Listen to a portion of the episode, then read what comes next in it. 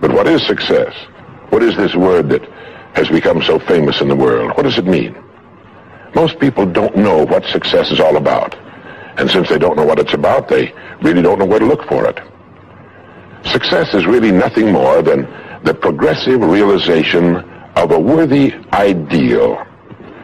This means that any person who knows what he's doing and where he's going is a success. Any person with a goal toward which he's working is a successful person.